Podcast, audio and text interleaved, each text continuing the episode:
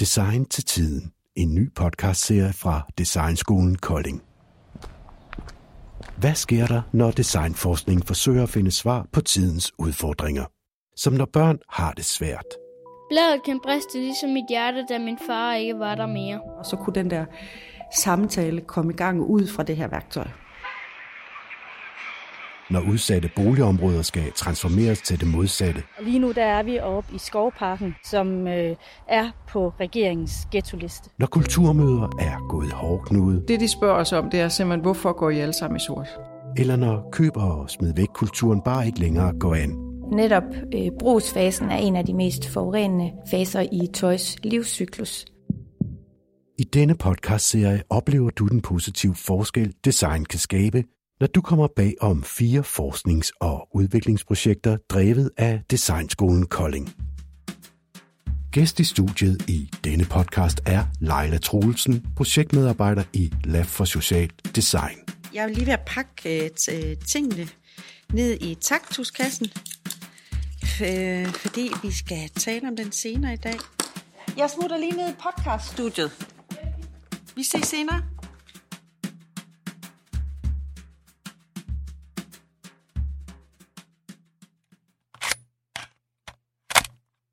Leila Truelsen vil fortælle om Taktus. Det er et dialogværktøj udviklet til børn og unge med socioemotionelle udfordringer. Hun giver først en introduktion til værktøjet. Dernæst fortæller hun om processen med at skabe det, og til sidst bliver vi klogere på perspektiver og anvendelsesmuligheder. Ja, jeg hedder Leila Grøn Trulsen, og jeg arbejder på i vores lab for social design, og vi arbejder med social design i alle mulige forskellige kontekster. Og det her projekt, det er så lavet i en kontekst øh, her i Kolding Kommune, hvor vi har arbejdet sammen med Marilundskolen, som er en specialskole for socioemotionelt udfordrede børn. Og der har vi sammen med dem, støttet af Veluxfonden, øh, udviklet et værktøj, der hedder Taktus, som er et øh, værktøj til at kunne lære at sætte ord på følelser og tanker, man har. Der er øh, to kasser med en masse rum i, som er fyldt med alle mulige forskellige ting, øh, med forskellig taktilitet. Og så er der en kasse med nogle hæfter og nogle kort i, hvor der er en introduktion til værktøjet, og hvor der er cases og en manual og kildehenvisninger. Og så er der nogle kort, som er udarbejdet sammen med en psykolog, der er tilknyttet Marielundskolen. Tingene i kassen, de ser jo vældig spændende ud. Kan du ikke uh, prøve at fortælle lidt om, hvad der er for nogle ting? Jeg blandt andet se, der er en skuresvamp, og der er nogle elastikker.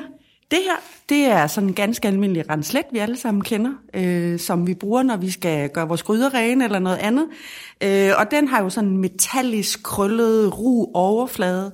Og den er der nogle af børnene, der har taget op af kassen, når de har skulle fortælle, at de øh, for eksempel havde lidt øh, kruller i maven, og der var eller rod i hovedet, eller at der var noget, der ikke var helt rart.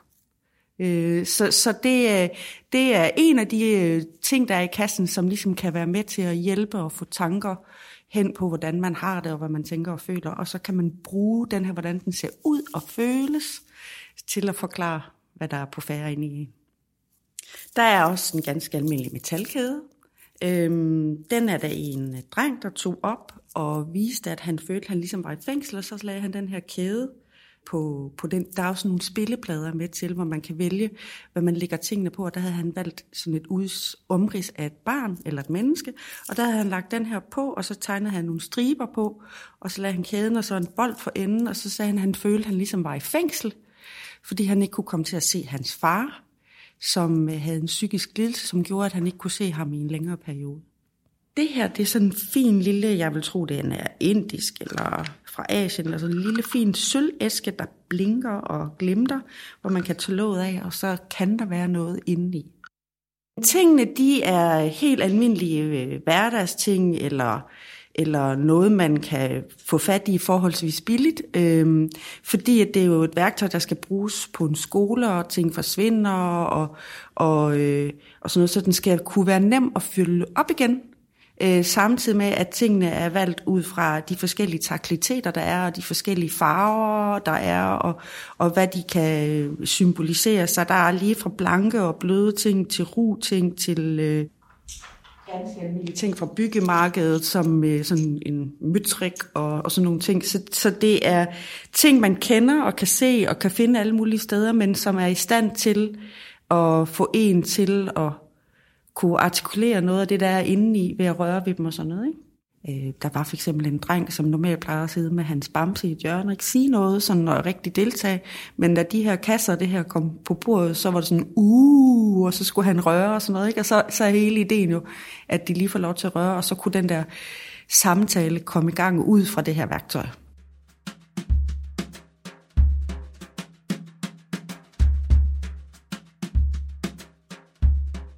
Altså man kan sige, kasserne i sig selv er jo kasser med ting. Så, så man kan sige, det er alle de tanker og de vejledninger og øhm, al den teori, der ligger bagved, der, der ligesom gør det til et værktøj.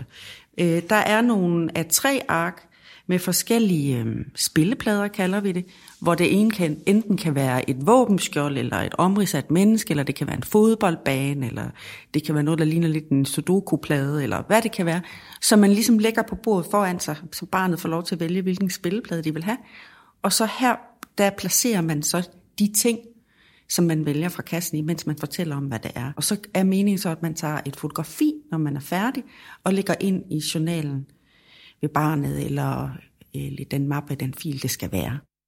Altså når vi har testet værktøjet og udviklet det undervejs sammen med medarbejderne, og det er jo meget vigtigt at sige, at det er gjort sammen med medarbejderne på, på Marielund skolen sammen med, øh, så, så er de blevet dokumenteret, og så er der et lille hæfte med nogle cases i, som man kan forestille sig på, for, øh, på forskellige alder og niveauer, og om det er enkeltvis eller gruppe, hvad der er sket, så man simpelthen øh, får et direkte billede af, hvordan øh, det lykkedes hos andre. Hvorfor har det været vigtigt at, at søge penge til, til det her projekt? Det her projekt hedder faktisk, hvordan gør vi os selv overflødige?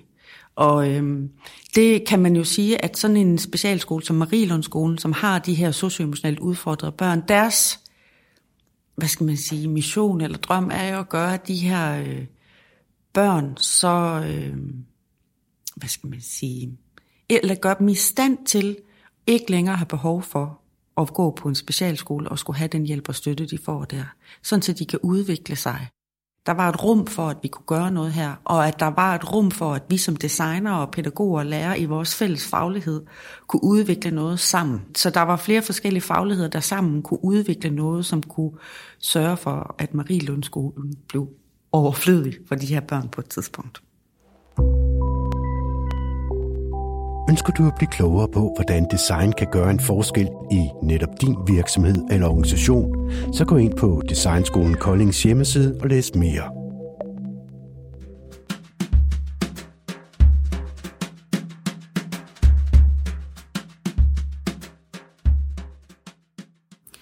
I har jo samarbejdet tæt med Specialskolen Marielund om at designe Taktus, Øh, hvad er det for nogle udfordringer, de som skole står med, og som har dannet baggrund for jeres arbejde? Jamen altså, Marielundskolen er en skole for det, man kalder socioemotionelt udfordrede børn og unge. Ikke? Og hvis man skal sige det lige ud af posen, så, så er der nok rigtig mange af dem, der har været ude for svigt på en eller anden måde. Og ikke nødvendigvis svigt, man kan gøre for. Det kan være, at ens mor eller far har en psykisk lidelse eller et eller andet andet.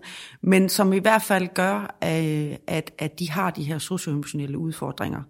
Og ret konkret så er, er det her projekt handler om, og noget af det, som er allervigtigst for Marielundskolen, det er, at øh, børnene skal høres, øh, og at øh, de skal kunne lære at sætte, øh, forholde sig til deres følelser og tanker for at kunne agere anderledes fremadrettet, og for at kunne ændre for eksempel dårlige udadreagerende adfærd eller sådan nogle ting. Ikke? Så, så, så det her det er nogle børn, der lige har behov for lidt ekstra hjælp til at få sat ord på nogle følelser og tanker. Det her projekt endte ud med, at vi lavede et værktøj, som går til det på en lidt anden måde end nogle af de andre værktøjer, de har dernede, fordi at det tager kroppen og sanserne og intuitionen før, at man begynder at analysere og sætte ord på. Så derfor bliver det sådan en intuitiv tilgang til at tale. Og der kunne vi bruge vores designfaglighed sammen med, med deres psykologiske, pædagogiske og didaktiske faglighed til at lave et samarbejde, hvor vi kunne udvikle et værktøj, der gjorde det. Altså vi arbejder med sådan en 6C-model, som er en måde at forklare på, hvordan designprocessen er. Og den, den er sådan en rund model, fordi det ikke er en lineær proces. Der er rigtig mange øh, gentagelser i processen, for det det, vi kalder iterationer. Men hvis jeg prøver, skal forklare det, så prøver jeg lige at fortælle lidt lineært, så, så det er nemmere at forklare. Altså helt konkret, så har designerne været ude på feltarbejde, det vil sige, de har været en del af hverdagslivet på Marielundskolen, har været været der, set, hørt og talt og ligesom fundet ud af huden, hvad, hvad det er for et sted, og hvad det er for nogle børn og unge, og hvad de forskellige ting er, og har i tæt samarbejde med medarbejdere dernede, lært stedet at kende for at finde ud af, øh, hvilke udfordringer der er, og hvordan man kunne løse dem. Det er en af de metoder, simpelthen at være der, og lave observationer, lave semi-strukturerede interviews, øh, og blive en del af stedet, kan man sige. Ja, der er der forskellige måder, man kan gøre det på, og de har taget fotos og for at have visuelle data på, hvordan tingene fungerer dernede. Og så har man lavet flere designrul, kan man kalde det, hvor, hvor man så, jamen okay, nu har vi analyseret os frem til, at det og det her, det kunne måske være løsningen. Øhm, så har de talt med nogle fagpersoner, de har talt med børnene, og så har de prøvet. Og hele det her, det har jo krævet, hvad skal man sige, det vi kalder professionel empati. Øh, fordi man går ikke bare ind fra gaden og, og er sammen med de her børn eller stiller spørgsmål. Så det, så det er, det er, det er en taske med designværktøjer, designtilgang og designmetoder, og en stor taske af professionel øh, empati, så man kan arbejde med social design på den her måde. For eksempel er der en case, hvor temaet for at bruge værktøjer har været en ny klasse og næste skoleår, som kan være en udfordrende tanker og et stort skift, der skal ske, øh, hvor fire elever i indskoling, altså to grupper, to børn mellem alder 7 til 10 år, og en pædagog og, og en kollega mere, de har brugt cirka 30 minutter det her værktøj til at tale om, øh, hvad der kunne ske med det her med at skulle skifte ind, ind i nye klasser og sådan nogle ting. Ikke? Og så er der kommet ord på nogle af de her tanker og sådan noget. Ikke? Og noget af det, der bliver sagt, det er, at det der med at tale ud fra en ting og ud fra det her værktøj, det gør det simpelthen lettere og mere fristende for børnene og mere ufarligt at komme i gang med samtalen. Det, den, den, der, der er ligesom om, der kommer et spor af, at, at det gør sig selv, og det er det her med det intuitive og kropslige, før det analytiske. Der er noget, der hjælper en. Det er det værktøjet, er blevet udviklet til og for undervejs hele tiden, hvor vi har lært af det her. Fordi inden vi går i gang, der aner vi jo overhovedet ikke, hvad Marielundskolen er for et sted. Det skal vi først finde ud af. Vi ved ikke, hvad det er for et værktøj, der skal udvikles for at kunne hjælpe dem med at blive overflødige, som projektet hedder, vi vil gerne gøre os selv overflødige. Så, så det, det er sådan en længere proces, hvor man hele tiden bliver klogere på, hvad er det egentlig, vi lige skal ramme for at ramme plet. Det er spændende med alle kasserne og rart at have noget mellem hænderne. Jeg får tid til at tænke over, hvad jeg føler, og det er på en sjov måde med alle tingene. Der er en pædagog, der direkte har sagt, at nogle af de her børn kan have svært ved at sidde i længe og tale, og især om følelser og sådan noget. Ikke? Men der er der simpelthen en, der har sagt, at han sad der i 30 minutter røv til sidde. Og var jeg selv helt på røven over det. Altså, det er sådan nogle citater, der kommer. Og, og, og så den her knæk, der ikke plejer at sige noget, sidde med sin bamse, som lige pludselig kan sætte ord på nogle rigtig svære følelser. Der var også en anden test, hvor vi var med til en samtale, hvor der er en dreng øh, på otte år, mener jeg, han var, som får fortalt, at han faktisk har haft grimme tanker, sådan lidt selvmordstankeragtige, som øh, man ikke var klar over, men som der blev taget hul på i den her snak, og hvor de så kan have en sikker og rolig samtale omkring det her. Øh, og hvor, øh, hvor drengen så efterfølgende har fået lov til at komme af med de her ting, og hvor den fagperson kan sige, at det her det taler med, vi med din mor om, og det gør vi noget ved. Du skal ikke gå rundt med det alene. Hvordan er det tilgængeligt i det daglige, det her værktøj ude på Marielundsskolen? Det vi gjorde, det var, at vi flyttede lidt rundt på, hvordan lærerværelset faktisk ser ud, så det fik vi lov til. Så vi etablerede en øh, stor, flot reol med en illustration, kæmpe illustration på bagvæggen, og så sådan ligesom forestille sig sådan en stigereol, der står foran, som vi øh, fik designet lidt, så det så lidt anderledes ud og blev et interessant hjørne, og så placerede vi et bord foran og en sofa, der simpelthen vender med front mod reolen, så du kan, der er et hyggehjørne, men hvor du kan se broen.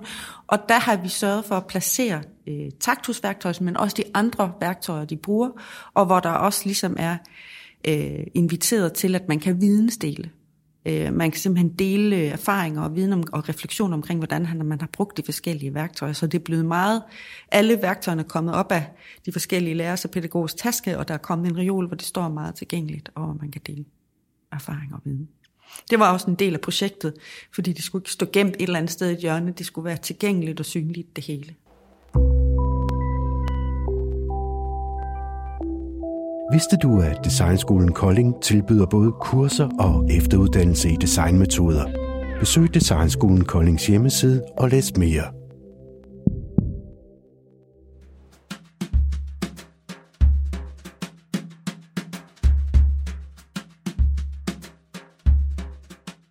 Hvis man skulle være lidt grov, Leila, så kunne man jo sige, at det her det er bare en kasse med nogle ting, øh, men der ligger jo et kæmpe forarbejde i udviklingen af netop det her design.